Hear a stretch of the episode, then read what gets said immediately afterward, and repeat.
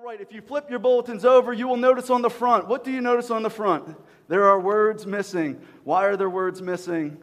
Well, that's because it was Turkey Day. We all have a lot of tryptophan in our system, and we didn't get much of a, much of a football game to keep us awake. So some of us might be sleepy. So, so we have some notes to take. You should have all received a pen. If you don't have a pen, uh, please put your hand up, and we'll get one of the ushers to give you a pen. So some of you type A people are like, all right, I get to fill out something now. This is great. That, that's me. I, I kind of like that. Other people are like, yeah, right. I'm not doing that. I'm, I came here to sleep, and I'm going to sleep. But just so you know, so I will point out these things. We can write them down and you can keep notes. Now, today's sermon is about why God is good. So, uh, whenever we talk about um, uh, one of us preaching, myself preaching, Pastor Steve and I sit down and then we decide what it's going to be on. So, it's on God is good, right? God is good. And the first thing I do is I start praying. I say, God, please, please, God, put things in my life, put experiences, put people, put subjects, put books, put anything you can in my hands so that your words will speak through me because I am the most ordinary of people. Believe me, I am. And I just want to be used in that way. So, the day after uh, I found myself at the library, uh, we work uh, Sunday through Thursday, so I have Fridays off. So I went to the library with my beautiful wife Sarah and our youngest daughter Lily, who's four. And uh, I'm not a scholar. I'm in no way a scholar. Don't take that to mean, oh, we're going to the library. You know, I'm a, I'm a genuine bookworm. I just, as Pastor Steve points out, often I am the eldest of the, uh, the staff here, and I need to keep my mind ga- engaged and my mind sharp. So I want to constantly be learning, constantly be learning, because it's so easy to just fall into this track where you don't want to learn anymore. You just kind of kind of melt away. So I go to the library, and we walk in, and again, that prayer's in my mind. Just put something in my hand. Put something in my hand, Lord um, to speak your words. So I go over to the bookshelf where it has, you know, the leadership and spiritual books, and I reach. And do you ever get this, this situation where sometimes you just reassociate words and you put things? So I see this book, I'm like, oh, this is exactly what I need. And I grab the book off the shelf, and this is the book. And uh, that's not going to help me very much with God is good, right? I mean, I look at it, I'm like, really? this is, this is what was in my hand. And uh, it kind of threw me back. I'm like, eh, it's coincidence. Incidentally, I did read the book, or most of it, or I read chapter summaries of some of it. Um, and it's an interesting book. It's really sad, the person who wrote it. And when you read about his life, you can understand why he chose that. You can take down that slide now. You'll understand why he chose it, um, that title, and everything about it, and why he's so uh, angry with God. But all right, I write it off. You know, let's go on our day. Now, that night I had something, something planned. I have some buddies, and we get together every now and again. I mean, some of these guys, you have anybody have like really old friends? I'm talking like old friends. Well, this, some of my friends, we get together. They go back to seventh grade. My best friend, he goes back to seventh grade. So every now and again, we get together once, maybe twice a year. Sometimes we go to a Flyers game. We try to do something to just reconnect because you drift off. Everybody lives their own lives. We don't live real, real close to each other, somewhat close but we just have a night to, to reconnect. Now, keep in mind, we're not talking about the hangover experience, like the movie. Uh, we're not talking about that. We're middle aged. We know we're middle aged, and we just like to get together because it's comfortable. You know, you have friends where it's comfortable, you can hang out, make jokes. So this year, we decided to go down to Philly. We were going to see a show at the Trocadero, and um, it, it, the band's not worth mentioning because uh, I don't want to endorse them. It, they're not a good band but they take us back, they took us back to a time when we were teenage skate rats, you know, in middle school and, and in high school. And it kind of made us laugh. And it was just a way to take us back there. And before the show, I started talking with my one buddy.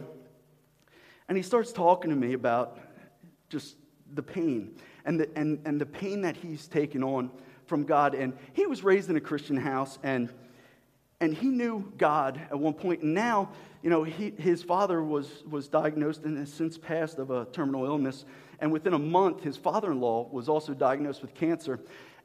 And he's, he came to the feeling, and he was just talking to me if God exists, how is he good? How is God good? Haven't we all been here? Have we all been here? I've been there. And, and it came to me soon after that that I realized I'm like, man, God, you put some of this heavy stuff. You know, I would just want to get up here and we're just going to rattle off some stuff about why God's good. And he put that on my heart and he just said, Bob, you can stand up here in front of people and say, God is good all the time, and all the time, God is good. And I believe that. I believe it with all my heart. But why? Why do you think that? Now, see, here's what I don't want you to think. I don't want it to come across at any point, any time during this, this sermon, at any time, at any of our locations, that I'm saying what happened to you was good, that's good for you, turn it into good, it's all good, it's all fine, it's all dandy, because there's things that have happened to us, there's things that happen to you, there's things that happen to me. They will never be good. They will never be good.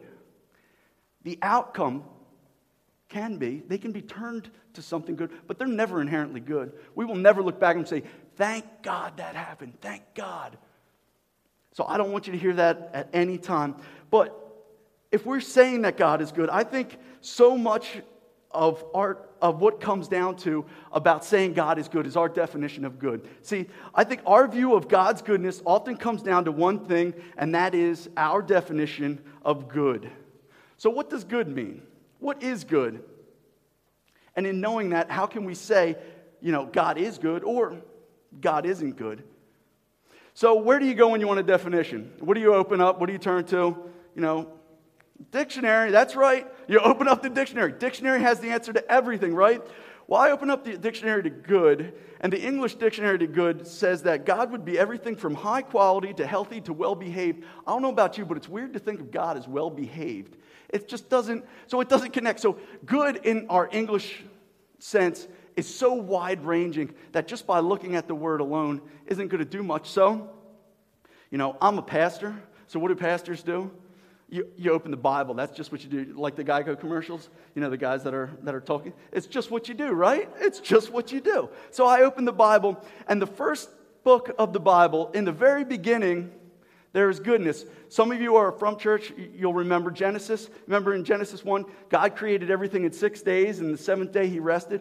Well, at the end of the sixth day, he said, God saw, first Genesis, or Genesis 1, 31, God saw all that he made, and it was very good. So in the beginning, in the very beginning of time, there was good. There was good in the beginning of time. And here's something that kind of eluded me, and then, then I had to back up a little bit. See, in Genesis 1, God said, Let there be light, and there was light. God saw the light, and it was good. So, in the very beginning, Genesis 1 3, God created something that was good. Now, when did man come about? That was like the sixth day. So, on the first day, there was good. So, what does that tell you about goodness? It has nothing to do with our definition. It didn't need mankind. It didn't need you. It didn't need me. It didn't need any of us to be defined. There was good before us. There was good before us. Now, the Old Testament word for goodness doesn't help us in our definition because it's a word tob. And what tob means is exactly what our English word for good means it means everything. So there's nothing that you can inherently get from the word goodness there. The only thing we can gather is that it was there in the beginning, it existed before man. And then there's one other thing that the Old Testament gives us, and I think it's important. Malachi 3 6 says, I, the Lord, do not change. So, however God was, it says, I, the Lord, do not change. So, however he was, he still is. He's unchanging. So, we're gradually getting closer to definition, right? We're gradually getting there. So, now we have to look at God, and the New Testament was in Greek. And Greek had all different kinds of words for good. And the one that's often used for God is agathos. Now, we have to understand what agathos means. See, it is defined as intrinsically good, good in nature, good whether it be seen to be or not good in nature, good whether it be seen to be or not. So, Matthew 7 18. A good tree cannot bear bad fruit, a bad tree cannot bear good fruit. So, if the creation was deemed at the beginning and there was a creator that created it, what does that tell us if the creation was good? There was a good creator. So, God was a good creator because he, there can't be bad fruit. And Romans 8 28 says, And we know that in all things God works for the good of those who love him, who can be called according to his purposes. So, from this passage, we can gather that all things God does are for the good according to his purposes, okay? We all staying together. It sounds like we're going in circles and circles. We're going to get our definition here real soon. So, stick with me here. This is where we, it gets a, a little tricky. So, the good that God works in all things is according to his purpose, which will be according to his nature, which is the good that existed at the beginning of time and is unchanging. So let's define good now. Let's define good as it, as it pertains to God. God's goodness is something intrinsically beneficial that is unchanging over time and independent of people's perceptions. Really, really wordy. Really wordy. Here's what we got to take away from it. Here's what we got to take away. You, I, what we feel, we're, we're not involved in this, in this view of good. See, our perception, our subjectivity, our opinions, our thoughts, we don't matter in the definition of good. That's not to say that we don't matter to God. It's not to say it. But here's, see, neither you or I controls, control the definition of good. Our circumstances don't change God's goodness. If you take everything back to the fork in the road where so many of us diverge. You come to a fork in the road, and you're going to have one of two ways to go. You're going to look at there was a time where there was absolute randomness, and for some reason, some crazy thing happened where spontaneity happened, and everything became not random, ordered, and something happened along an evolutionary chain that led to you and I sitting here today. That's one path. That's one path. Or you're going to believe that there was a creator, a creator who had order, who created everything to the good that he saw. And we are here today from that path. And if we believe in a creator, if we believe in a creator, if you believe in a creator, there's one thing that is inherent and that we have to understand and we have to accept is that he is good. So, now that we know our definition of good and what we're looking at for good, why is God good? And this, is, this isn't going to be easy to do in four points in 15 minutes, but you know what we're going to do? We're, we're going to make a run at it. So let's make a run at it. The first reason why God is good God is perpetual. God is perpetual. Psalms 90 Before the mountains were born, or you brought forth the whole world from everlasting to everlasting, you are God. Look, we already said that God is unchanging. We use that in our definition. So, why do I keep bringing this up? Why do I keep bringing this up? Because we have to understand this. We have to understand that God's ability to never change, from the beginning to the end, He is the same. We have to understand this. See, we live in a world where version 1.0 isn't as good as version 2.0. And version 2.0 stinks in comparison to version 3.0, right? Change is good. We see it time and time again. Technology, everything. Change is good. Change is good. Change is good. Change is good. Right? So, why is the unchanging nature of God so good if we think that it's good for everything?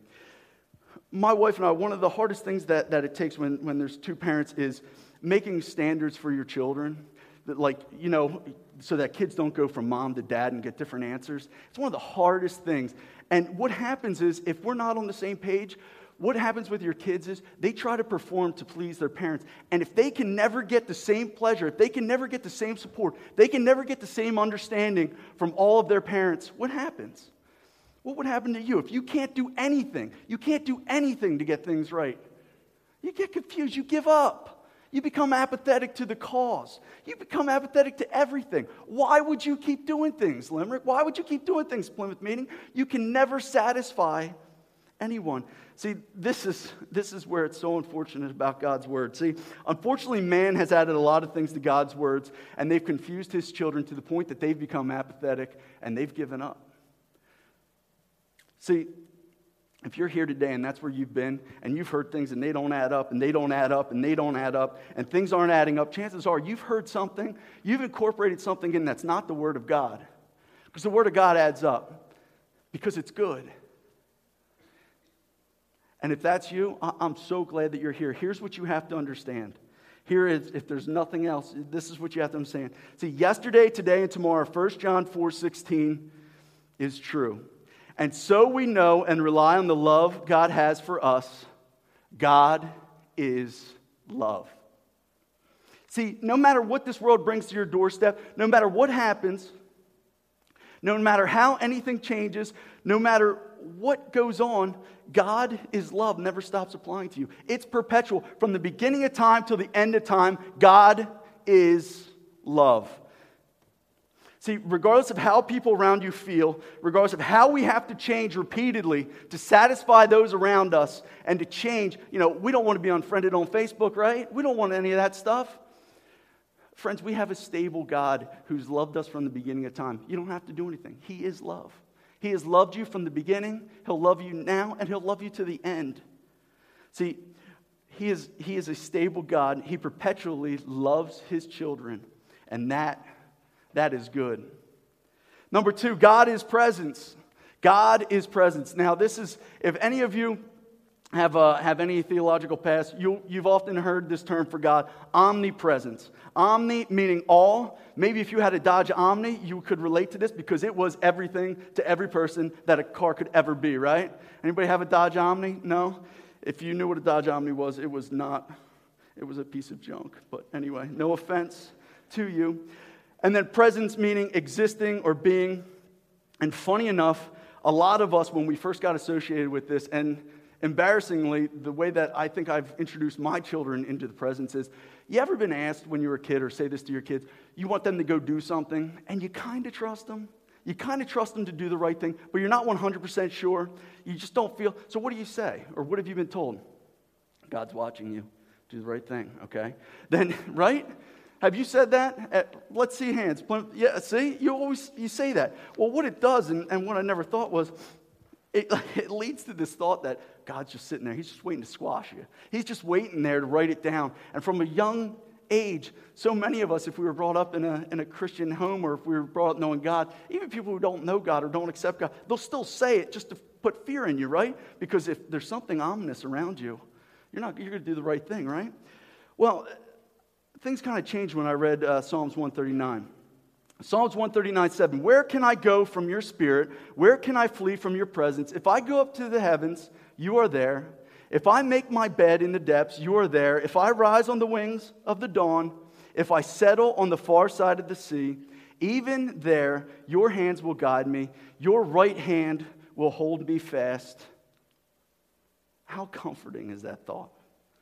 See, God's hand isn't there. He's not there with a clipboard taking notes, ready to smite you down, ready to dole out punishment. See, no matter what we've ever done, and no matter what we ever do, no matter what those that you love have ever done, no matter what those that you love have, will ever do, no matter what, we can never create an area where God's presence doesn't fill it. It's like air. Open up a box, air's in there. Open up this, air's in there. So we can dig ourselves the deepest hole in our lives. We can dig ourselves into the deepest, darkest place, and God's presence is there. Church, we have never, ever been alone. Ever. So, at three in the morning, when you wake up, when I wake up, and the weight of this world just comes collapsing on, and we think the deepest of thoughts, and we start getting all these things in our heads, and we just feel so alone. We feel so alone. We're not. We're never alone. You've never, ever been alone. See, Deuteronomy 31 6. Be strong and courageous. Do not be afraid or terrified, for the Lord your God goes with you. He will never leave you nor forsake you. You've never been alone. You've never been outside of God's presence. And it has nothing to do with Him wanting to correct you, it has everything to do with Him loving you. Everything. See, his love is that of a father who surrounds their children. I don't know about you, but I protect my kids with anything. And when they're not with me, I want them to feel that I'm there.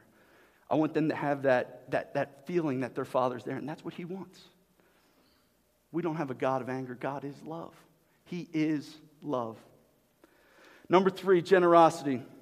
If you're in church today and you don't, you don't know Jesus, you don't have a relationship with God, I, I want you to know one thing I, all I want you to know is John 3:16, and then the rest of this is going to be for us church people. So, John 3:16, for God so loved the world that he gave his one and only Son, that whoever believes in him shall not perish but have eternal life. God gave everything, he had it planned from the beginning of time, and he has that gift for you. For those of us that are from church or that know God, here's what we, we have to know. We're approaching a season right now where everybody throws around the word generosity like it's a like everybody's got it. Like, hey, uh, I'm going to write a check here. Somebody pulls at your heartstrings. You throw a check here. You throw something there. You know, I want to serve a soup kitchen. All these ads are up. And it's all good. Don't, don't leave here thinking I'm saying all the charitable stuff is bad. I'm not. I'm not saying that. I'm just saying let's put it in the place of where it is. It's not generosity. It's not generosity. See, generosity, people you, myself, it's not in our nature. It has nothing to do with our nature. And we're going to go into that uh, about why that is, but it is in God's. It is in God's nature. See, people, we need to learn to become generous. And here's how I know that it's not in our nature. Any, who has kids? Who has kids in this place? Okay, or who has been a kid? Uh, that's everybody's hands. Everybody's hand should be up. Okay, here's what I know. Your mother probably went through extreme duress in bringing you into this world. Or if you've had children, you've been through extreme duress coming into this world. And it took two years for you to develop words to say anything. And the first words that come out of your mouth were not, thank you.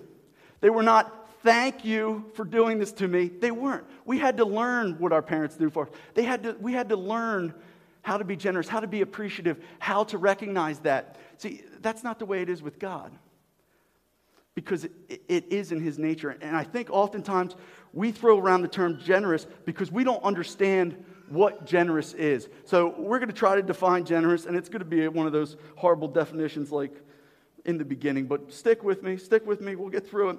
See, this is what generosity is not. Generosity is not an action, it's not a one time action, it's not something that you just throw out there, it's something you are. It's a nature, it's a nature of something. See, it's not spontaneous. It doesn't occur out of the blue. It doesn't just, boom, it happens.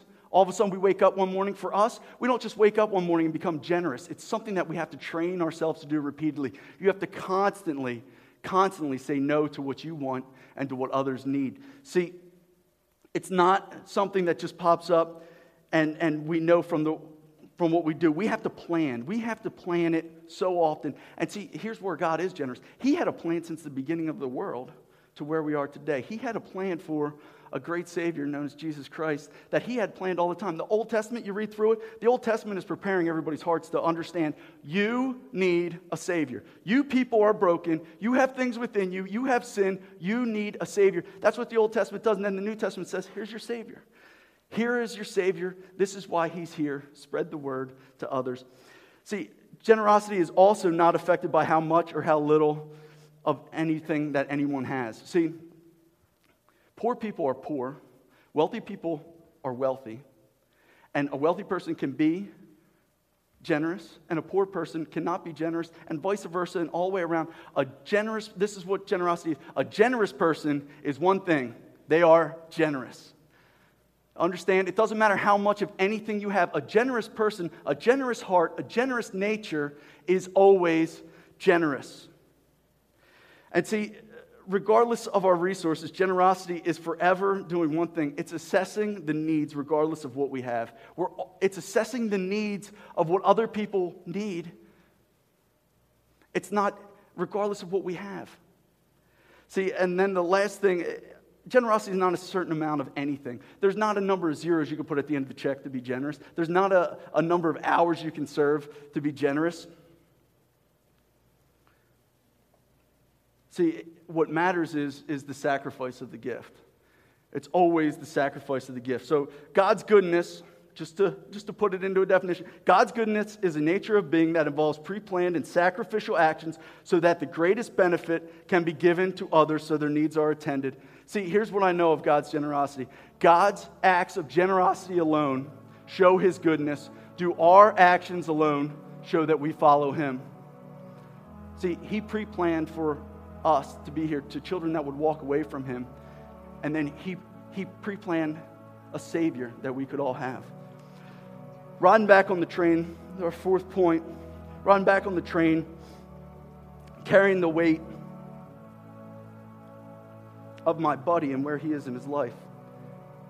I just, you just ask God, you just say, God, speak to me. Make sense of this to me. And uh, again, I'm a pastor, and that's what I am. So what do I do? I, I open up the Bible on my phone. And this passage came through, and it came through so clear. See, Jeremiah 18:1. And what we have to understand about Jeremiah is Jeremiah was the prophet. Back in the old days, there was a person that was chosen by God. I'm going to speak to you. You tell all the people. See, all of Jeremiah's people had turned away from God. They actually, the enemies who ended up overthrowing them, they actually turned to them. They started worshiping their gods. They started doing everything for them, everything with them. And Jeremiah was given the vision to see all his people, everybody that he loved, either killed or deported, and he would live away from his temple, which had the presence of God, would be destroyed. So the very presence of God on the earth would be destroyed. And he carried this all around, and he carried this weight. And this is what God told Jeremiah in Jeremiah 18:1. This is the word that came to Jeremiah from the Lord. Go down to the potter's house and there I will give you my message. So I went down to the potter's house, and I saw him working at the wheel. But the pot he was shaping from the clay was marred in his hands. So the potter formed it into another pot, shaping it as he seemed best to him. Look, I know absolutely nothing about pottery. I know absolutely nothing. But I know a lot about YouTube, and I know I can watch pottery being made on YouTube. So I looked at YouTube. See, here's what I know the clay is always in the center of the wheel. You always plop the clay right in the center of the wheel. It is always the center of focus of the potter. Always. It can't not be, or it spins off. Two, I know this about it. In the old days, now we just flip a button. But in the old days, there was a lower wheel, and you would have to spin the wheel on the bottom, and the wheel around top went on the top so that they could shape it. See, it, it's an intentional action by the potter. There is always an intentional action by the potter to create the pot out of the clay. And the other thing that you realize, until it's done being shaped from the very beginning until the very end, the potter's hand never leaves the clay. It never leaves the clay. If we could all stand, bow our heads, and close our eyes. See, God's children are always the center of his attention. That's you, that's me. He is always active in our lives and intentionally shaping us, and his hands around us will always be there until completed. His hands won't ever leave us until we're completed. And here's where everybody gets tripped up. I shouldn't say everybody. Here's where so many of us get tripped up. What does the passage say about the pot? It is marred in his hands. See? It's marred in his hands. It's not marred by his hands. His hands didn't take the pot and shape it down. The pot was marred. The pot exists in a broken world that mars. And I don't know how you've been marred. I know sometimes we make a, we make a choice to go towards evil, to go towards sin, because there's so much sin inside of us. I know some of it, so many times, none of us had any chance to make. But here's what I know. We'll go back to Rome. He works for the good of all those who love him, who have been called according to his purpose. See, you can either let the things that marred you in this world shape your future, or you can let the potter use them. Use them to shape you into something new. And if he shapes you into something new, what do we know about God? It will be good. It is good. See, there is a God in heaven who knitted us together. And I think we forget that there's a plan for each of us. And I think so many of us, we just want to jump out of the race.